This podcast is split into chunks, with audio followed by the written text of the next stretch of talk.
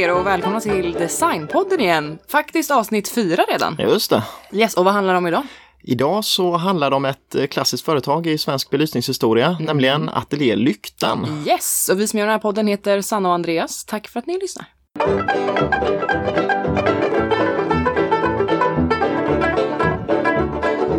Ja, för att förstå historien kring företaget så måste man ju egentligen grotta ner sig lite i den person eller de personer som var med och grundade allting från början. Precis, vilket är det vi gör. Ja, och eh, eh, jag tänkte börja prata lite om eh, personen som eh, för många kanske är synonymt med företaget eh, och det är Hans Bergström. Bergström föddes i Karlshamn eh, 1910 och han var enda barnet. Och hans föräldrar Elin och Josef, de, eh, de var religiösa och det var ganska så strikt hem har man förstått. Eh, och ja, Hans han var tekniskt in- intresserad och det var ju underförstått redan från eh, unga år att han skulle bli ingenjör. Men eh, det kommer in en person i Hans liv som eh, kommer att spela en stor roll och kanske är den som får honom att komma in på en lite annan yrkesbana i alla fall. Frugan. Nej, det är faktiskt eh, det är tidigare än så. Det är hans moster Karin Persson. Hon är konstnär. Bor i Stockholm och har studerat på Konstindustriella skolan. Konstfack. Ja. Och eh, hon eh, är i och för sig då teckningslärare men eh, också utbildad trägravör. Och eh, hon ser väl i Hans Bergström att, att han, den här pojken, han, han har den här konstnärliga ådran. Och hon vill att han också ska kunna utveckla det. Men det är inte särskilt uppskattat i det här konservativa hemmet, va? utan man, man ska inte bli konstnär och så här, man ska kanske hålla sig inom en ganska fyrkantig eh, vardag och man ska ja, bli ingenjör helt enkelt. Eh, Men på något sätt så lyckas då eh, hans moster eh, ja, övertyga föräldrarna om att det kanske inte är så fel ändå om man går någon sån här lite konstnärlig utbildning. Och på något sätt fick hon väl vara en förebild där för att hon, hon lyckades ju eh, faktiskt eh, försörja sig själv. Hon var, hade ingen man och hon eh, bodde i Stockholm och ja, fick, eh, fick inkomst ändå. Eh, så att eh, de, mm, det är hon- som öppnar upp det här för, för eh, Hans att han ska kunna bli ändå en, en konstnärligt inriktad person. Men det var inte riktigt så att han bara kunde kastas in på Konstfack liksom, utan man behövde ju en, på något sätt en konstförberedande praktik. Och där fanns det en eh, öppning som, eh, som eh, gick att utnyttja. Det var att eh, hans morfar hade en gård som hette Vemmenhögsgården och den låg nära Ystad Metall. Och Ystad Metall är ju ett sånt där klassiskt företag i Sverige när det gäller eh, liksom, konstföremål i metall. Man ser mycket ljusstakar och sånt därifrån. Och eh, han lyckas få en praktikplats där. Eh, Så att eh, efter att han tog sin vanliga skolexamen då 1927, då började han på Ystad Metall och får lära sig det här som kallades, som, kallades att vara sadelmakare på den tiden. Men det var ju så, ja, men det var att man var konstsmed egentligen, så Jaha. man gjorde de här metallarbetena. Sadelmak. Ja, det är skumt egentligen, men det återkommer hela tiden. Vilseledande. Ja, men man tror det har med, men jag vet inte om det är så att man gjorde, ja, Naja, det heter det. Ja, det heter det helt enkelt. Och, och det var det han fick som en eh, grundutbildning, en, prak, en praktisk yrkesutbildning i. Eh, och eh, han är där i två år och lär ju ha lärt sig väldigt mycket under den tiden. Men eh, 1929 då bär det av till Stockholm helt enkelt. Och han kommer in på Konstindustriella skolan. Och Hans var ju intresserad av skulptur i huvudsak kan man väl säga, men ehm, ja, det är väl det man kan se sen senare i livet också naturligtvis, att, att det är det som, som är typiskt för honom, att det är skulpturala lampor och så vidare. Det är ju tydligt att eh, vistelsen i Stockholm det är en extrem kontrast till eh, det här liksom, livet i den konservativa familjen där ute liksom, på landet. Va? För att han, eh, han är väldigt social och dras med i de här studentfesterna och där, det, det sägs att han spelade luta bland annat och spelade Bellman och sånt på, på Ja. den. Så att eh, han, han var väl en sån här en väldigt socialt engagerad person under student, studenttiden. Och han läste ju då förutom skulptur och även måleri och, och grafik bland annat. Och det är väl också sånt som var viktigt sen för att kunna, kunna göra ritningar och, och, och sånt då. Och det märks ju att han, han var väldigt duktig elev för att eh, redan 1930 och, och då har han ju egentligen eh, bara gått ett år på utbildningen. Då får han med ett solur han har gjort på världsutställningen då. Och, och, det är ju en väldigt så här, år? Ja, så att det, det, är ju extremt. Har, han har gjort några solur och de är ju mm. väldigt spektakulära så att um, han måste ju ha verkligen lyckats uh, övertyga, övertyga om att... Oh, yeah. mm. Och det är väl under den här perioden också han lär sig att kombinera det här med skulptur och med belysning. För han intresserar sig redan tidigt då för belysningen som eh, har börjat växa fram mer och mer. För elbelysningen är ju egentligen inte så gammal företeelse eh, på 30-talet och många, i många hem har man ju knappt el eh, då utan då har man fortfarande fotogen. Mm. Så att eh, det är väl därför också när, att, att Hans upptäcker potentialen i el, elbelysningen. Och eh, Hans var inte nådig när han bedömde hur de tidiga ellamporna såg ut. Nähe. Han gillade inte alls det här eh, krusidulliga och eh, art deco. Han gillade inte blommönster och allt det här som ja, han såg. Men det låter ju inte... Nej, men han gillade inte det. Han tyckte att det var liksom, nej, det ska inte se ut sådär. Man, man lär sig inte att tämja elljuset tyckte han, utan man stänger in ljuset bara i någon sån här mörk skärm eller mm. i någon... Mm. Utan det han ville ha var att det, det skulle vara det skulle vara enkelt, raka former och funktionellt. Och han sa citat då att samtidens lampor är räliga. Han vill inte liksom, han tycker inte om dem där alls. Eh, och det är ju lite roligt för att eh, eh man ser sen hur han måste kompromissa med det här för att eh, både ja. då lyckas göra en lampa som folk vill ha och som han gillar själv. Men examensarbetet som han eh, gör på utbildningen, det är 1932 då och då gör han en ljuskrona åt Iggesunds kyrka. Iggesund? Uh, yes. Ligger i Hälsingland? Det gör det. och och den, den ljuskronan finns inte bevarad idag tydligen, mm. den har väl försvunnit genom åren. Men ja. uh, det är hans första liksom, beställning till en kyrka och det kommer bli många fler sådana uh, i, i hans yrkesliv. Men du kom in lite där på Verna Bergström ja. då, hans fru som spelar en jättestor roll också i Ateljé Lyktans tillkomst. Och man kan säga att hon, eh, han träffar henne under, under sommarloven egentligen. Mm eh, när han är nere i eh, Karlshamn och eh, hälsar på föräldrarna för att eh Verna hon, hon är, föddes 1912. Man kan väl säga att liksom, hennes pappa var ju en, det var väl han som drog in pengar i familjen.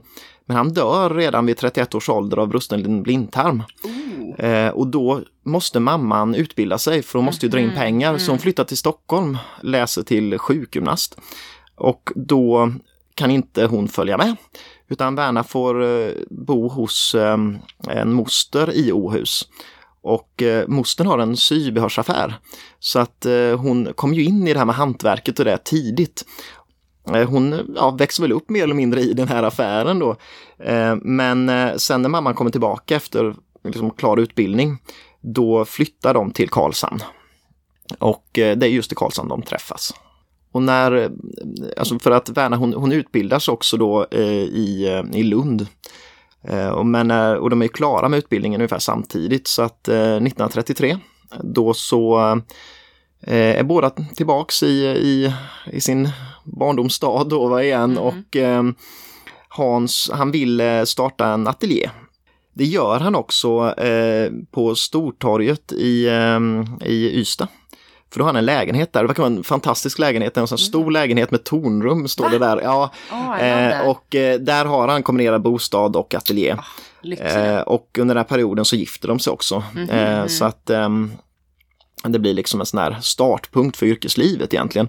Och man kan säga att redan, liksom, redan då så kommer de på idén att de vill starta någonting, en, ett företag som är en kombinerad eh, ateljé för eh, hantverk och för belysning. Mm. Och de sitter, beskrivs det då, sitter uppe på nätten och planerar det här och vill komma på någonting som, mm. ja men det här, hur ska vi göra och mm. hur ska vi utforma det här? Under en vistelse i Köpenhamn de sitter på någon bar där tydligen och, och tänker och då, då kommer de på att ah, men ateljé lyktan det blir perfekt för det är ju en ateljé och sen så lyktan då blir det så här, speglar, spelar vi på det här med mm. belysningen och sånt ja, också.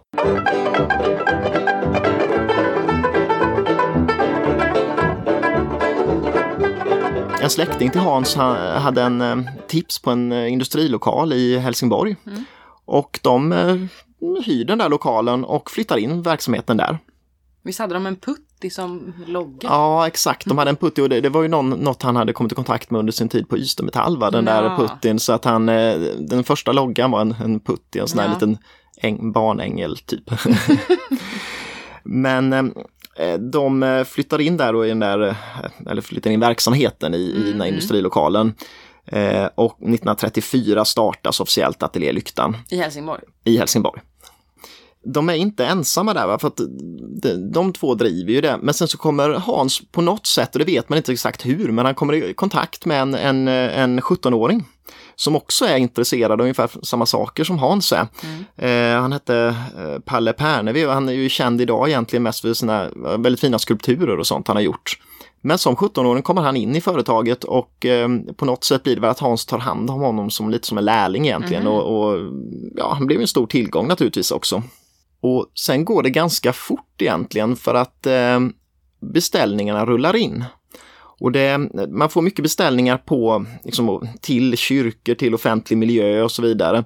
Eh, och det bygger väl vidare lite på det här som, eh, som Hans hade gjort under utbildningen då, ritat den här eh, ljuskronan till, eh, till eh, kyrkan uppe i Iggesund. Men Eh, så, så det blir en viktig del av verksamheten och sen blir det också att han, han eh, har bra kontakter med inredare och arkitekter och eh, man får göra lampor till kaféer bland annat. Och då blir det också så att folk ser lamporna i kaféerna och tycker att det var tusan, en trevlig lampa, liksom. vem har gjort den? Och så på den vägen så får de också uppdrag till hemmiljö. Mm. Och under den här perioden så, eh, alltså det, de, de är ju bara tre egentligen och eh, Hans Bergström håller nästan på att bränna ut sig i det här men klarar det ändå för att just det går ekonomiskt bra, då är det mycket lättare allting naturligtvis. Mhm. Men på den här tiden, man blev myndig när man var 21 år. Det påverkar dem ganska mycket för att Värna, när hon blir myndig, då ärver hon plötsligt sin eh, farfars eh, gård. Aha. Och den gården, eh, han hade ju dött läng längre tillbaka va? Men, men hon hade inte fått ta över gården utan det var en överförmyndare som hade hand om den. Men då började de tänka, ah, Rönnovsgården då som låg i Åhus, den var ju en sån här gammal 1600-talsgård. En, en knuttimrad, eh, en sån här korstimrad eh, länga egentligen som var 30 meter lång sägs det. Och, och det gör ju att eh, ett sånt hus är ju perfekt om man vill kombinera bostad och verksamhet. Så de bestämmer sig för att men nu, nu, nu är det ju vår den här gården så att vi flyttar dit. Och det gör man också 1935.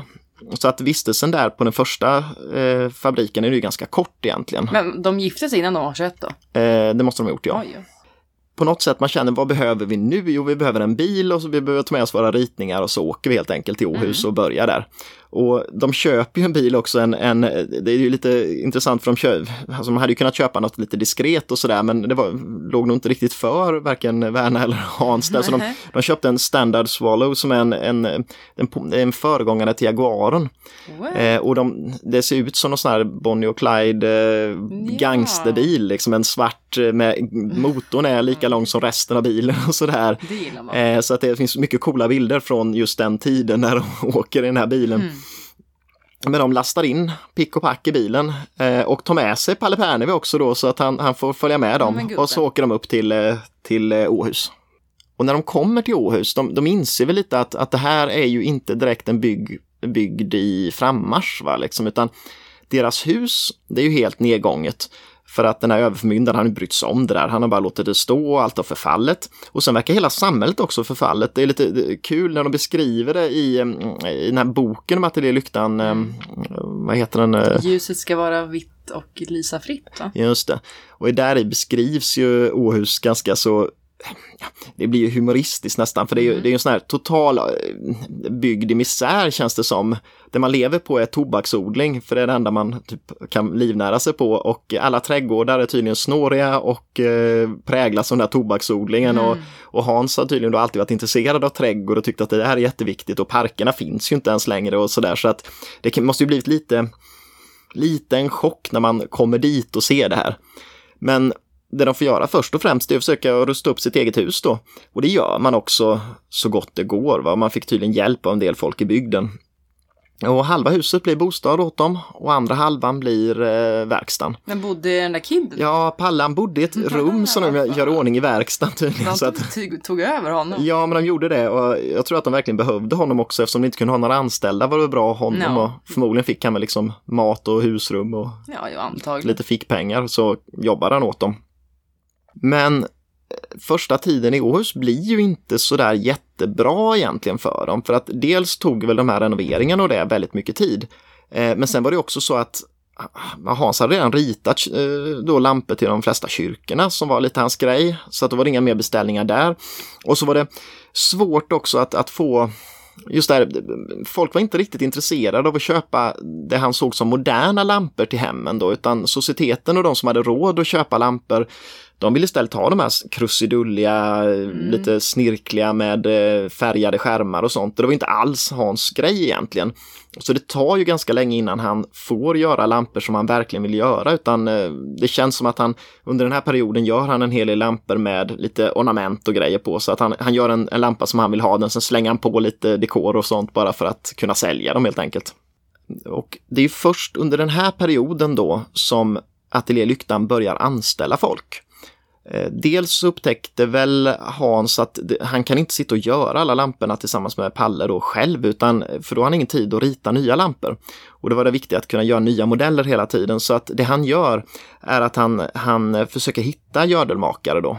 Men det finns inga överhuvudtaget i Åhus att tillgå. Men då har han de här kopplingarna till Ystad Metall så att han eh, ja, kollar där lite och lyckas värva Gösta Olander och Arvid Landin som är kanske de två bästa eh, som finns på Ystad Metall. Och det var ju naturligtvis väldigt bra, för då så har man en, liksom en grund i liksom, folk som kan göra belysning åt dem. Eh, men sen också så vill väl Verna inte heller sitta och sy lampskärmar hela dagen utan hon vill hålla på och väva och göra det här hon tycker det är kul. Så då anställer man också sömmerskor. Men sömmerskor finns det ju i bygden så då kunde man anställa det. Och då växer ju företaget här eh, betydligt mer. Men man kan väl säga att det var ju ingen dans på rosor liksom för att eh, Hans och Werner de sticker ut extremt mycket. De är de här konstnärssjälarna liksom som kör jättestor eh, liksom, eh, exotisk bil och de eh, håller på och fixar ordning i trädgården och de lever inte det här konservativa livet som kanske många andra gjorde där. Så att eh, det, det gjorde väl också att visst var det vissa som hjälpte dem i bygden men det var nog många som såg ner på dem också. Mm. Och det är lite det som är orsaken till de här negativa händelserna 1938 som kommer att påverka väldigt mycket.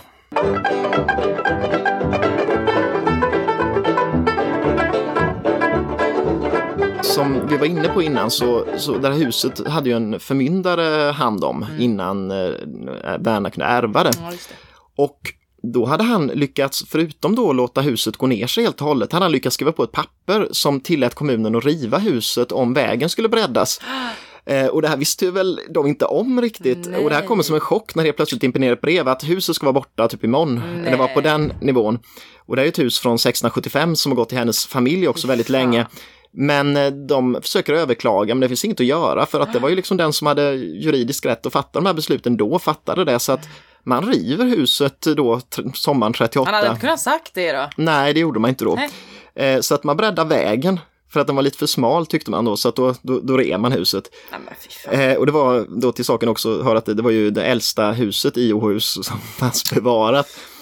Ehm, eh, och det, det var väl liksom, det sägs att, att, att Verna blev förstås väldigt bestört över det här. Men Hans blev både så här negativ över det naturligtvis, för det är tråkigt att huset ska rivas, men det är också det där att han var ju inte så inne på de här gamla murriga byggnaderna utan han ville ju ha en modern funkiskåk egentligen. Ah, det ja. Så att den, det negativa var ju givetvis att det blir en stor grej det här som händer och det stoppar upp verksamheten mycket. Men eh, han får ju också rita sitt eget hus nu och det gör han. Så att eh, han, eh, han ritar en funkisvilla som är en så klassisk funkisvilla verkligen med öppna planlösningar, stora fönster och där han kan inreda med de möbler han vill och de lampor han vill utan att det ser, ser konstigt ut. Va? Lite nöjd ändå. då. Jo, på något sätt. Och sen är det ju det att den där längan var ju 30 meter lång där man rev, så det fanns ju utrymme att bygga en verkstad också på tomten. Och det gör man också. Men det tar ju tid. Och det gör ju att företaget ligger ju i träde här. Och man vet inte riktigt vad tusan man ska göra så att Hans eh, jobbar för några andra företag här och det är bland annat för Bergboms eh, i Malmö då som eh, ju är ett av de största företagen i regionen för belysning. Också för CB Svalöv som ett annat företag då som gjorde belysning för hemmiljö. Men han hade också kontakt med ASEA och ASEA på 40-talet så började de att göra lampor för hemmiljö och då knöt de till sig vissa formgivare och då var Hans Bergström en av dem. På något sätt blev ju de här företagen ett sätt för Hans att kunna rita lampor även att inte han hade någon egen verkstad för tillfället. Så en hel del, vad ska man säga, negativt händer ju under den här perioden. Men samtidigt ser de framåt hela tiden och, och då känner de lite att de, de, vill ha ett skyltfönster också för privatpersonerna liksom och titta in i en, en butik. Ja, och någon gång där på 40-talet under den här perioden så, så öppnar man butiken Lyktan i Kristianstad. Och det var ju ett sätt att, ja, att, att för folk att kunna kika på lamporna och, och läskas att köpa någonting mm. där. Eh, så att eh, det, det går ju framåt. Men på något sätt blir det lite där att den ena, den ena krisen avlöser den, den andra då för att eh, 1945 så utbryter en stor metallstrejk i Sverige som pågår ett helt år. Och den stoppar också upp verksamheten så det känns som att de kommer aldrig igång riktigt ordentligt under den här perioden. Och dessutom ska vi komma ihåg att det är ju andra världskriget då också mm. och ekonomin är ju knappast blomstrande i, i Sverige då. Så att det, det är väl lite sådär startprocess fortfarande där känns det som. Men när andra världskriget är slut, då finns det möjligheter att utveckla, för att ekonomin börjar gå mer framåt igen och man kan åka runt i Europa och det gör de också. Hans och Werner de ger sig ut redan 45 då, så att, eh, precis när kriget är slut så åker de ner till Frankrike och sen ner till Italien och inspireras av eh, kontinentala lampor och sånt.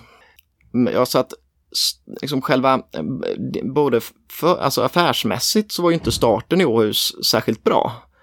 Och kontakten med bygden blev väl kanske inte särskilt bra heller i och med att dels så blev de betraktade lite som några främmande fåglar där och de får liksom bli mer eller mindre bestulna på huset direkt också mm. av bygden och får inget stöd i det. Men, men, men trots det så, så man skulle kunna tro annars att, att Hans skulle liksom vända bygden ryggen och sådär, men det gör han inte. Utan han eh, är väldigt delaktig under, under tio år där mellan 1939 och 49 så, så finns det ett stort projekt att återupprusta Åhus. Eh, för att 49 då är det 800-årsjubileum av stan. Och det, då vill man ha en, något att visa upp då för, för resten av Sverige. Mm. Och, och, Hans Bergström är väldigt eh, liksom, drivande i det här och han ritar mycket trädgårdar, ritar parker och försöker då liksom, estetiskt snygga till eh, bygden. Och det han också gör är att han är väldigt engagerad i fornlämningarna. I, oh, i, yes. där, för att eh, det grundar sig nog mycket i att på deras mark finns det en, en eh, fornborg oh. som han rustar upp. Och sen så fortsätter det där nice. och han rustar upp resten av fornlämningarna i, i området. Fan vad härligt. Eh, så att på något sätt blir det väl att han, han lägger det där bakom sig och eh, ja, engagerar sig istället i att, att rusta upp Åhus.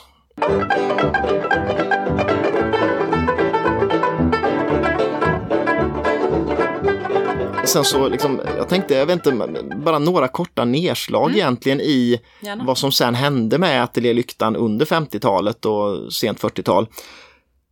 Ett stort steg är när man 49 medverkar på utställningen på Bonniers varuhus i New York. Mm. För då, det, det, var ett bra sätt att visa upp sina lampor för eh, omvärlden och man får väldigt gott mottagande där och det är liksom en öppning för att kunna sälja mer utomlands. Och man får ju leverantörer som säljer i USA men även i Schweiz och i Sydafrika och flera ställen till så att det är ju naturligtvis nice. viktigt.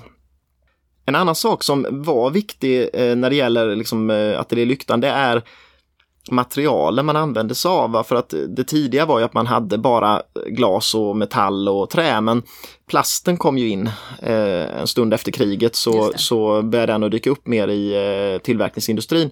Och det gör ju stora möjligheter att skapa helt nya typer av lampor. Kanske lampor som man vill kunna rita men inte tidigare kunnat göra för att det går inte att göra med de materialen man hade.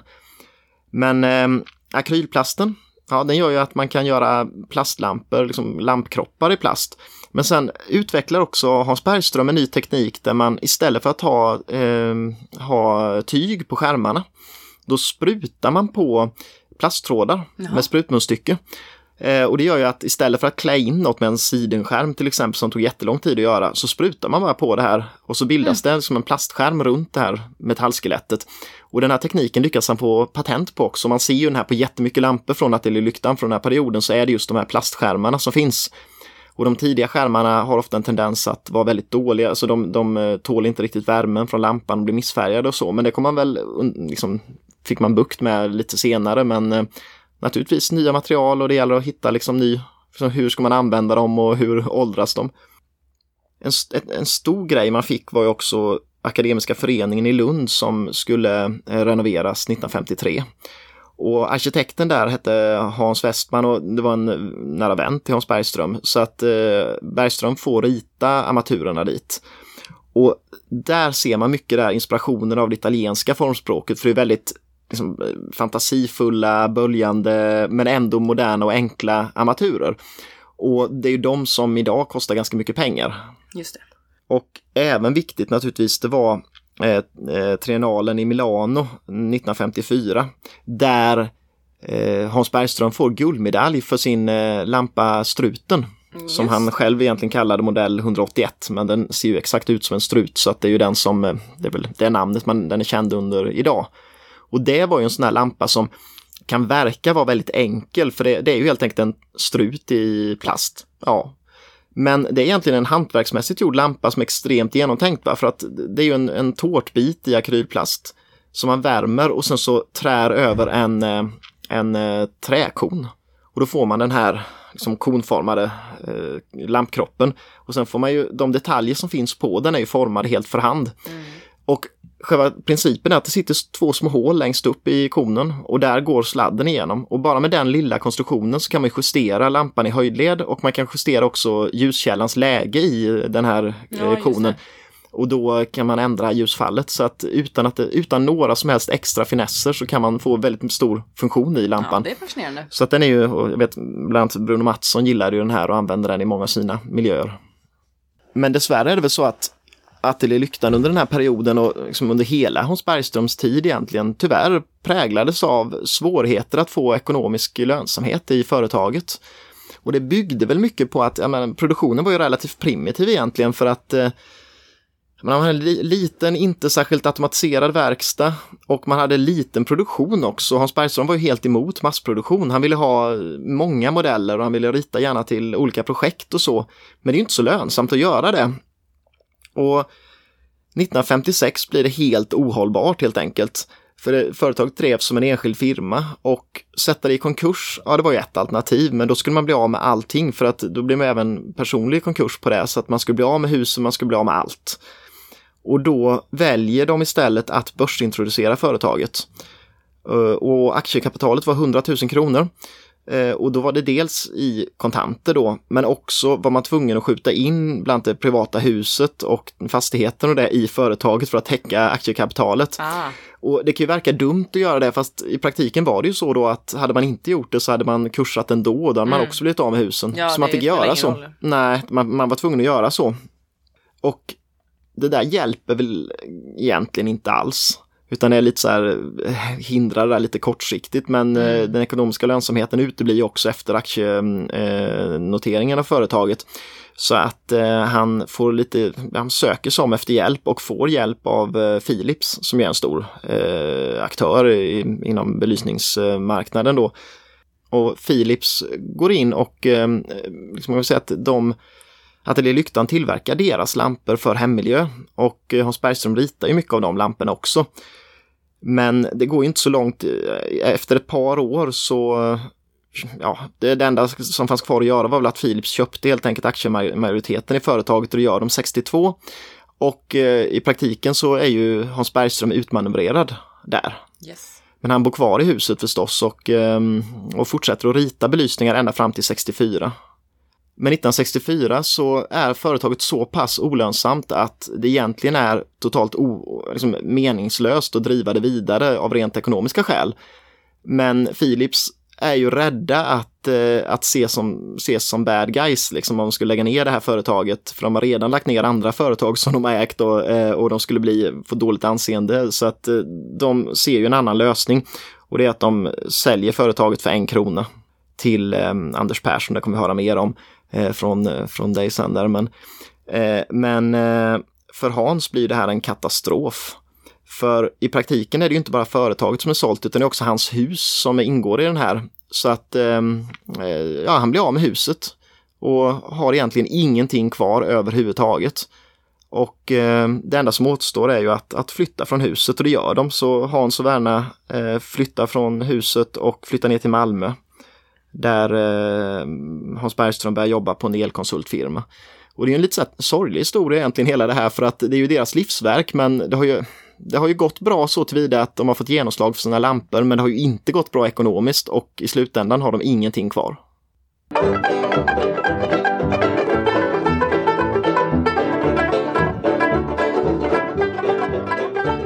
Ja, jag ska ju då prata om eh, andra epoken i Ateljé Lyktan kan man säga. Mm, Vilket ju är då Anders Perssons intåg i företaget. just det. 64 som du redan har sagt. Mm. När han köpte det för en krona.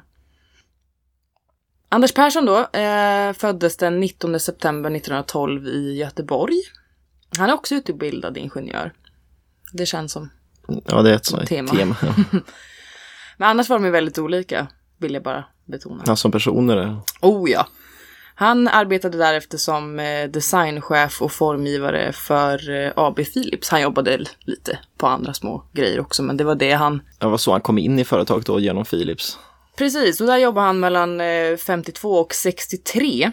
Ehm, han gifte sig också 1941, 27 år gammal, med en Karin Nej. Ja. Undrar vad hon fick- sa när... Ja, och de fick tre söner ihop, Leif, Göran och Kjell. Eh, Och de bodde då i Göteborg. 1954 dock flyttade de till eh, Nacka och Stockholm och det var ju då i den vevan som han började arbeta på Philips. Mm. När han tar över Ateljé Lyktan då, 64, då är han 52 år gammal. Och året innan hade han eh, och Karin skilt sig, sålt villan i, i Stockholm. Så han var ju väldigt så här villig Ja. att gå all in för det här lilla företaget i Åhus. Han hade, han hade väl inget att förlora tyckte han. Nej, det var någon ny grej jag får koncentrera sig på där. Precis. Lite 50-årskrisen. Ja, ja, hävdar jag nu, det vet jag inte om, men det kändes så. Eh, och Persson, eh, de var ju väldigt, väldigt olika, Bergström och Persson. För han, Persson kände på en gång att, att ett, ett modernt belysningsföretag eh, kunde inte vara lönsamt genom, med så småskalig eh, producering och modeller som var så dyra att tillverka. Så han tyckte att fokus skulle vara kostnadseffektiva, större serier som var attraktiva för flertalet. just det. Nu ska jag prata om 4F. En annan gång snackar jag om 3F, men det återkommer tydligen hela tiden. Ja, just det. Det var det här med lamin och det här. Ja, och här hittar jag tydligen med sin förkärlek för de 4F. Färg, form, funktion och familj. Familj också. Ja. Precis, det var liksom så han blev eh, en av landets eh, främsta lampperson, lamppersoner. ja. I alla fall. Vad familj är. Det- det är Förstår väl- du så här, är det så här lamp? Ja, jag tror det är liksom så här bumlingen och så finns det massa olika typer av bumlingar. Ja Just precis, precis. Jag har en lite kul anekdot också om Persson, har ingenting med lamporna att göra, men jag tyckte det var lite kul. Ja. Han var tydligen eh, cyklist Aha. och eh, var med i uttagningen för OS i Berlin 36. Oj då. Men han, han kom nog inte med. Men han var tydligen väldigt bra och var så här nära på att komma Och så med. så här Sverige-elit och liksom Ja. är verkligen i cykling. Ja. Ja, det, det är så här otippat. Ja. Så var det i alla fall. Men ja, han kom inte med. Men han får ju då, nu ska vi gå händelserna lite i förväg, men det är ju OS-relaterat, att han får ju revansch va, 72. När OS i München beställer 16 300 lampor av lyktan. Och då är det liksom från ett företag som tidigare hade produktion kanske på en, två, tre stycken av varje. jag tror stod, att jag hittade information om att det är åtta gånger så mycket som någon, den tidigare största orden. Ja, jädrar. Ja, det är absolut den största Mm. orden i företagets historia, solklart. Det var i alla fall modellen Simris. Mm, just det. Och Om det är det en, heter. det är en bordslampa va? Alltså det finns ju golv också. Men det var en bordslampa som beställdes till OS Nej, det där. var faktiskt både och. Var det? Ja. Och det var till rummen då och sånt där. Det där är till OS-byn liksom, ja, där de Ja, det var de tävlande då som... relaxar. Just det. 64 då, när, när Persson tar över, så var Ateljé Lyktan, eh, ja det var ju relativt omodern, eh, Mm. hela eh, fabriken och maskinerna var få och de var gamla och funkade sådär. Ja. För hans liksom storskaliga, vad heter det? Ja, produktion, att han ville, ja. Så han köper eh, företaget Bölmarks, säger man så? Mm, ja. Hela inkromat på det företaget, för de vill- behöver tydligen sälja det. Så han köper alla maskiner och till och med några lampmodeller från dem faktiskt. Aha, ja. Inledningsvis producerades hela 80% av tillverkningen av lampor för Philips och ateljélyktan stod bara för 20%. Eh, Och de 20 procenten då var ju Hans Bergströms modeller i början. Ja, vad, vad gäller tillvägagångssättet då som ägare och så, som sagt, så var de ju väldigt olika. Ja, Men jag tänkte sammanfatta lite Perssons tillvägagångssätt. ja. Och det var ju, han hade ju en strävan att kombinera komponenter. Alltså att några detaljer i konstruktionen återkom i olika lampor hela tiden. okej. Exempelvis en lampfot eller en skärm så vill han skapa så många modeller som möjligt med så få liksom olika typer som möjligt. Mm. Och då blev ju färger väldigt, väldigt viktigt för att få variation. Så ett färgprogram utarbetades med tiotal kulörer som ganska direkt gav märkbara resultat eh, på försäljningen faktiskt. Ja, just det, för det här är på 60-talet då, då börjar de här starka färgerna bli eh, mer Precis, för det populära. hade ju varit mest grått och svart och vitt liksom. Så att eh, han drog ju till med ex- extrema färger om man jämför. Så Kermit-grön och... Ja, oh ja. Så under senare delen av 60-talet, då blev lyktan kända för, för färgvariationen faktiskt.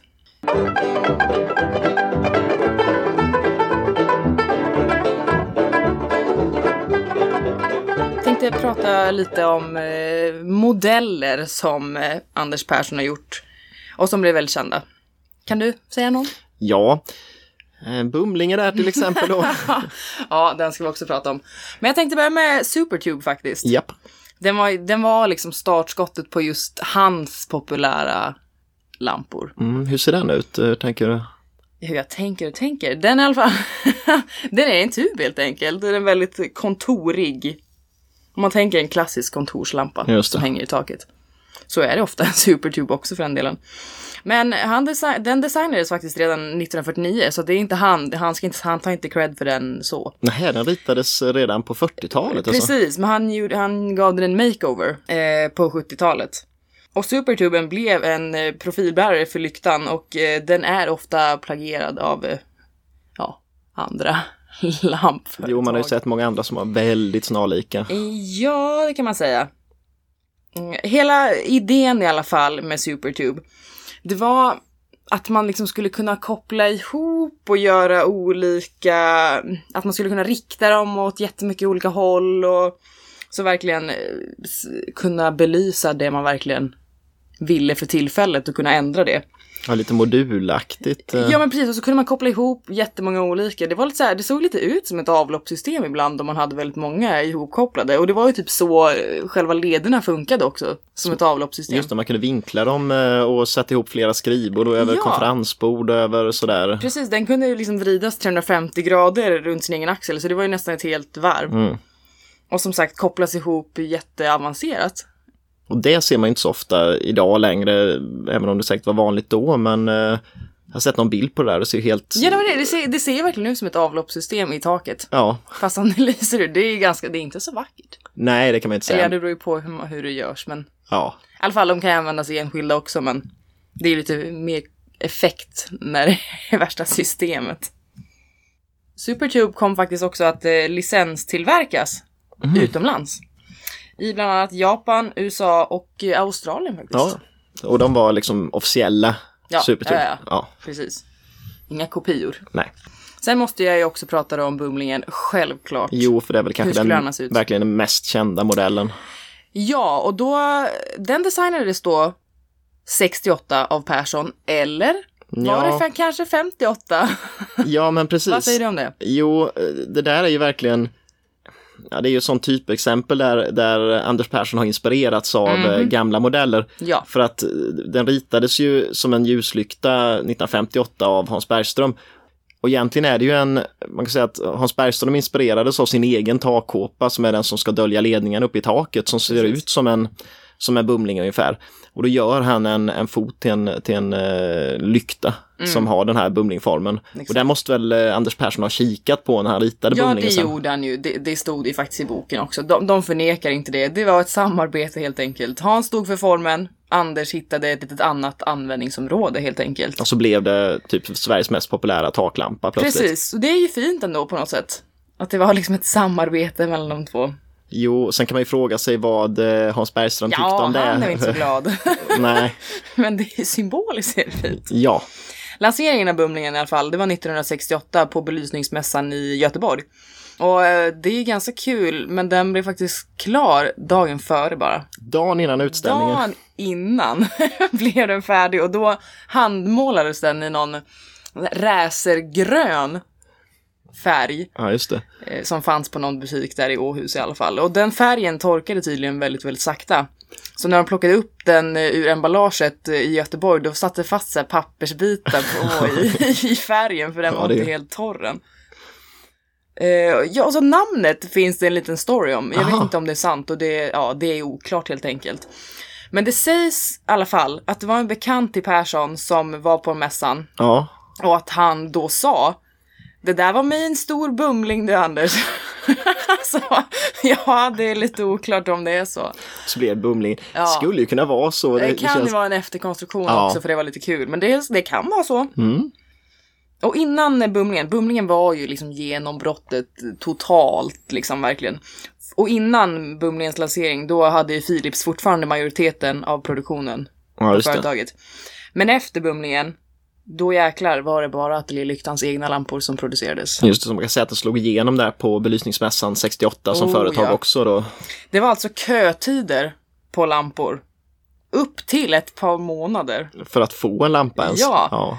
Så det, de, då, det liksom, de hade inte plats och personal längre. Nej. Och ja, det som går hem med bumlingen då, det är att den gjordes i så jäkla många varianter. Mm. Golv, pendel, läslampor och i så himla många olika färger och material. Och storlekar för den delen också. Så konsumenterna tröttnar ju liksom inte. Nej, man kunde köpa en golvbumling eller en jättestor taklampa och det var liksom vad man behövde egentligen. Så Ja, gick det, köpa det en fanns ju precis. Och den färgen man ville ha fanns ju också. Så att alla kunde ju gilla någon liksom. Eh, och det är lite kul, men den gjorde faktiskt också som ett soffbord.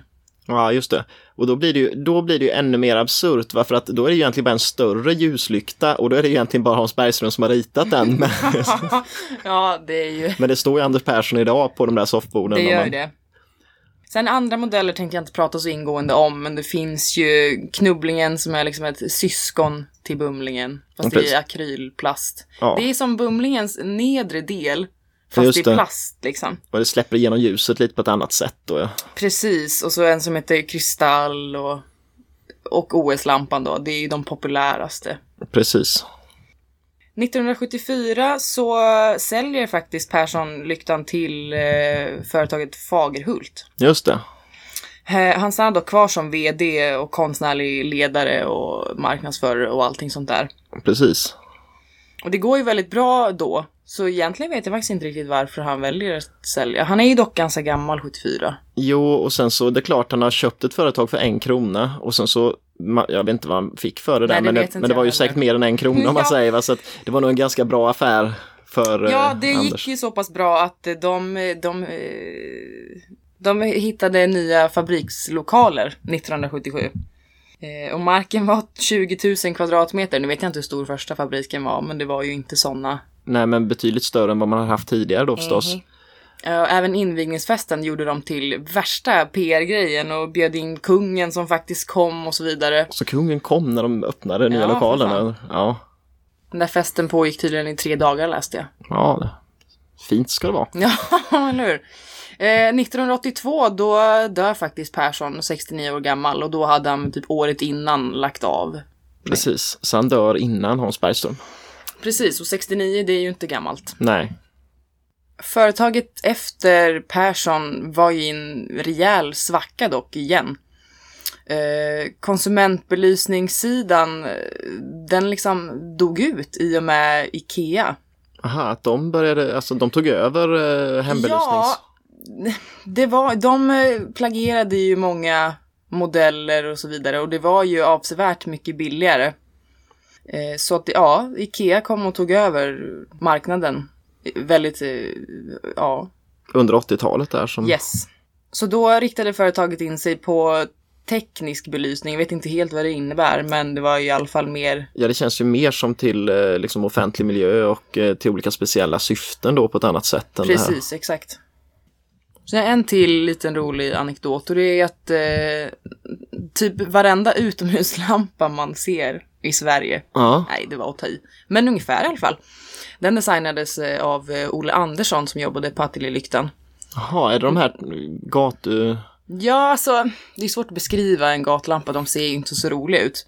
Nej, men Men i alla fall, varje kommun i Sverige har använt sig av den här gatlampan som heter Stockholm. ja.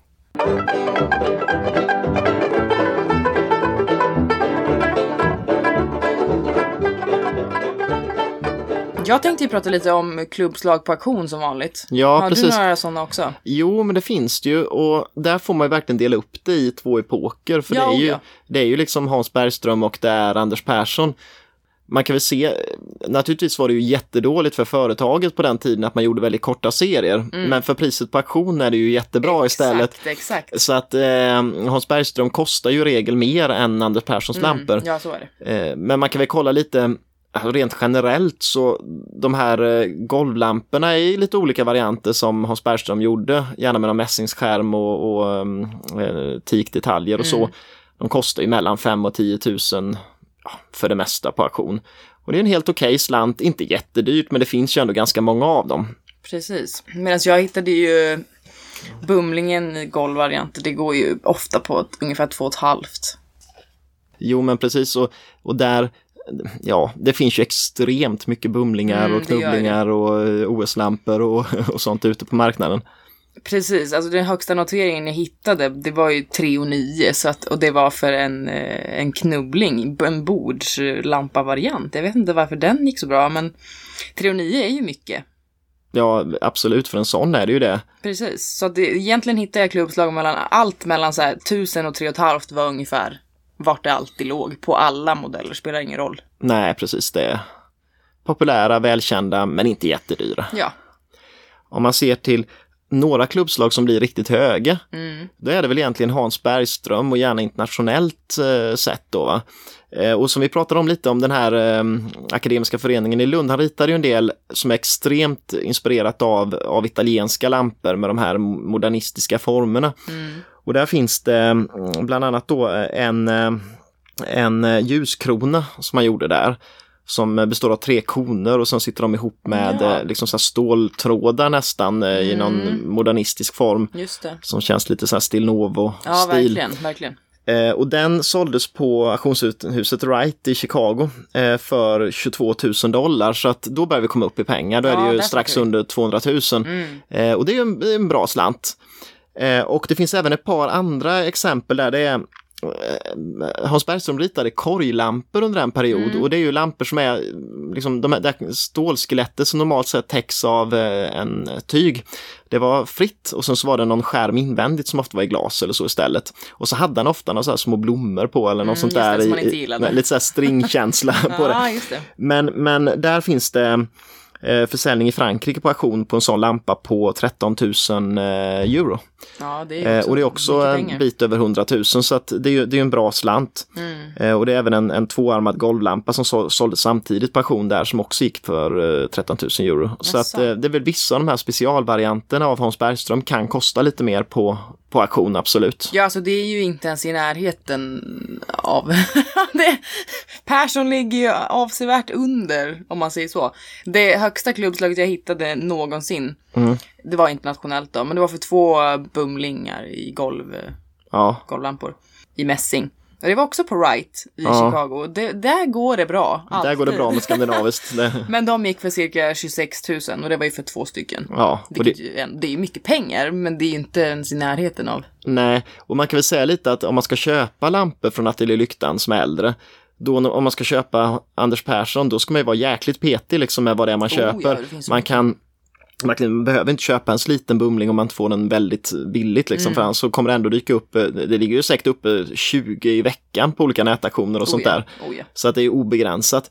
Med Hans Bergström istället, då kanske han bara gjort fyra av en viss ljuskrona och hittar man en som man gillar då kanske Ja, man aldrig man ser, ja, man ser den aldrig igen Nej. kanske.